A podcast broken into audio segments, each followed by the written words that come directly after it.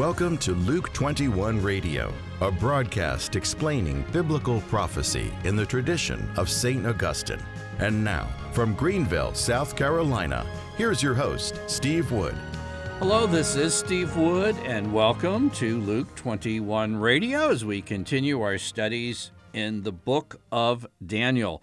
And today we're going to be looking at Daniel's key to understanding biblical prophecy, and I'll even expand that a little bit. Daniel's key to understanding all of biblical prophecy. But before we get there, I have an announcement to make. Luke 21 Radio, after we finish the book of Daniel, we're going to take your questions. We want to ask answer your questions that you have about biblical prophecy or what the Catechism of the Catholic Church may say about biblical prophecy, or the church fathers, or the popes. So I invite you to send me your questions to ask the host at gmail.com. You can start sending your questions today. You don't have to wait till we finish Daniel. There's only one rule for your questions, and that rule is that the questions have to be 100 words or less. They're going to have to kind of work at getting it succinct because I can't spend an entire episode reading lengthy questions. And just remember, my focus and my study and my background is with the Bible, the church fathers, the popes, and the catechism regarding prophecy. I don't usually focus on private revelation. That's an expertise I like the Vatican to handle or somebody else with more background than myself. I'll will touch on it, but that's not the focus. So send your prophecy questions to ask the host at gmail.com and we will contact you what episode will contain your questions. So start sending your biblical prophecy questions, and it can be on anything we've covered so far or something we haven't covered. All right. In Daniel 2, in the last episode, we covered Daniel's teaching about a succession of four world empires or kingdoms ruled by a king of kings. In other words, an empire that encompassed other nations, other kingdoms, lesser kings. And this was through Nebuchadnezzar's dream, and Daniel had the answer to this dream given to him by God. And then at, we saw that there was a fifth kingdom distinct from this succession of four world empires that was the kingdom of God, that unlike the world empires that passed away with time, this fifth final kingdom, the kingdom of Jesus, is eternal really what I want to do today is try to give you a glimpse of how incredibly important of what we just covered because Daniel's key to interpreting scripture in biblical prophecy, particularly the book of Revelation, for many people, it is so confusing. And I dare say that nine out of 10 Catholics who have studied the book of Revelation may not be able to give you the prime focus of the entire book. What's the book about? Dr. Beale's commentary on Revelation, I forgot how long it is, it's eight or 900 pages, and it's my favorite commentary on the book of Revelation, says this Daniel chapter 2 provides the contextual framework for the whole of the apocalypse. In other words, what Daniel teaches in Daniel chapter 2, the conflict between the kingdoms, the four worldly kingdoms, the fifth eternal kingdom, kingdom, that's the contextual framework for the whole of the book of Revelation. He goes on. The allusions in Daniel 2 and Revelation are intentionally forming the outline of Revelation. The dream in Daniel 2 provides a crucial framework within which to interpret the content of Revelation. And what's that? The latter day judgment on that final world kingdom and the eternal establishment of God's kingdom. Here's another interpreter, Grant Osborne, 869 page commentary on Revelation, and this is what he says, and I quote It seems clear that the primary theme of the book of Revelation is the sovereignty of God The framework of the book is built around the sovereign kingship of God. How many people realize that this is the main theme of the book of Revelation and it comes straight out of Daniel chapter 2? Now, I'll even go beyond this because guess what is the primary theme of Matthew, Mark, Luke, and John, the four Gospels? Heard every Mass in Catholic churches around the world. Here we've been in the Gospel of Luke this year for uh, what, 10 or more months. So, what's the primary message of Luke and the other three Gospels? Well, according to N.T. Wright, which I would argue, who's an Anglican biblical scholar, one of the world's leading biblical scholars, says that the primary message of all four Gospels is how God became King of the world through Jesus Christ. That's the primary message of the Gospels. Uh, and if you want a little background on Luke, go to our f- companion broadcast, the Faith and Family Radio, episode 255. It's available on all the places you can listen to podcasts online. And in addition, you can write us at askthehost at gmail.com and I have a handout on kingdom references in the Gospel of Luke. I don't even include Acts. And did you know that the primary message of evangelism, guess what?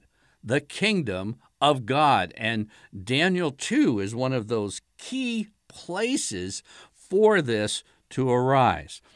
Okay, so the kingdom of God is in the Gospels. The kingdom of God is the, the, primary focus. That's why we see so much of the throne in the book of Revelation. And this is where the conflict will come between the kingdoms of the world and the final battle between the Antichrist, basically enthroning himself and mankind with him, so to speak, as the substitute king of the world. And this is where the conflict will come. Now, here is the central prophecy question, and it's a question, believe it or not, by those uh, of our Protestant friends who are exceedingly knowledgeable about the content of Scripture. In other words, knowing the chapters, knowing the verses, knowing the content of Revelation, knowing the content of Daniel. I mean, uh, it's so commendable the amount of biblical data they, they're aware of, but there's a huge question, the central prophecy question that generally is not asked by those in Protestant circles believing in the rapture at any moment. And I myself spent years, hundreds of hours studying biblical prophecy, and never was challenged to ask this more primary question.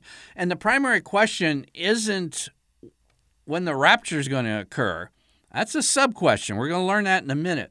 The major prophecy question is, and you can put it in two ways when does the millennium begin? Remember, the millennium is that thousand year period mentioned in Revelation chapter 20. But another way of asking the same question that perhaps brings gr- much greater clarity is when does the kingdom of God begin? Or to put it in Daniel 2 terminology, when does the fifth kingdom of Daniel begin? Because the millennium is the kingdom reign of Jesus, and I would dare say the people studying prophecy the most, in the United States at least, are those who believe that the kingdom will begin when Jesus comes back the second time at the end of history. And so it's something definitely future.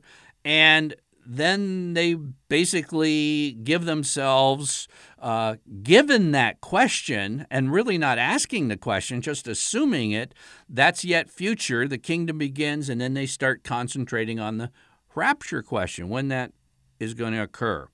So, the central question when does the kingdom begin? Daniel chapter 2, verse 44. One single verse I'll tell you, this opens up a world of understanding. And when you see this, and I want to speak for a moment to my Protestant friends who might be listening who don't hold to the view of the present kingdom, just ask yourself this question. And then take all the data you know, all the scripture verses you know, and see if they plug in synthetically and consistently with this truth. Daniel chapter 2, verse 44. And in the days of those kings, the God of heaven will set up a kingdom which shall never be destroyed, nor shall its sovereignty be left to another people. It shall break into pieces all these kingdoms. Well, when did the God of heaven set up his kingdom? Well, it was that fourth world empire, Rome, where Jesus came. And what even before he opened his mouth and started declaring why he came, John the Baptist came announcing the kingdom. And then Jesus began preaching the kingdom. And then St. Paul at the end of Acts, what is he teaching on when he's imprisoned in Rome? The kingdom. That is the main message. And it's in the days of those kings that the God of heaven set up a kingdom. It was the first coming of Jesus, not the second. And, you know, a big hint is that some of the last words that Jesus left us. All authority in heaven and on earth has been given to me. If you have a Catechism of the Catholic Church, section 664, being seated at the Father's right hand, this is Daniel 7, signifies the inauguration of the Messiah's kingdom. It's the fulfillment of the prophet Daniel's vision. And so, one of the most fundamental facts of human history for the last 2,000 years is that God the Father has established his Son, Jesus Christ, as King of the world. Now, I fully realize that this is totally eclipsed in the modern world. We're happy with a little religious freedom so we don't have to make cakes for same sex weddings or whatever. But no, modern governments and the contemporary church has created a vacuum, a kingdom vacuum that's going to be filled by a really bad guy. Now, I'm going to give you a sentence that will open up the entire rapture question. Okay. The premillennial viewpoint believes that Christ's kingdom has not yet begun and it will begin in the future at the second coming. Okay. Now, the rapture at any moment view, that's the dispensational view. Hear this, is one of the three sub varieties of that premillennial view, which means that the kingdom begins in the future at the second coming. So if the premill view is wrong, all three of the sub varieties of premill, including the rapture at any moment, is wrong as well.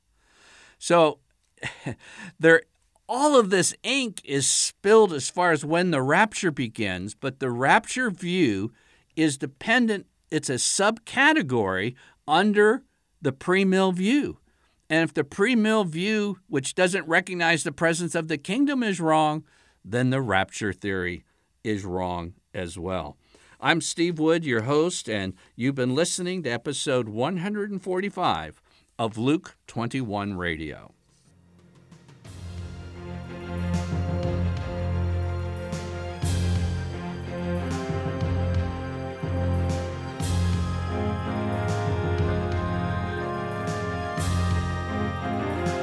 Luke 21 is a radio outreach of Family Life Center International. To learn more about biblical prophecy and to order copies of Luke 21 broadcasts, visit us online at luke21.com.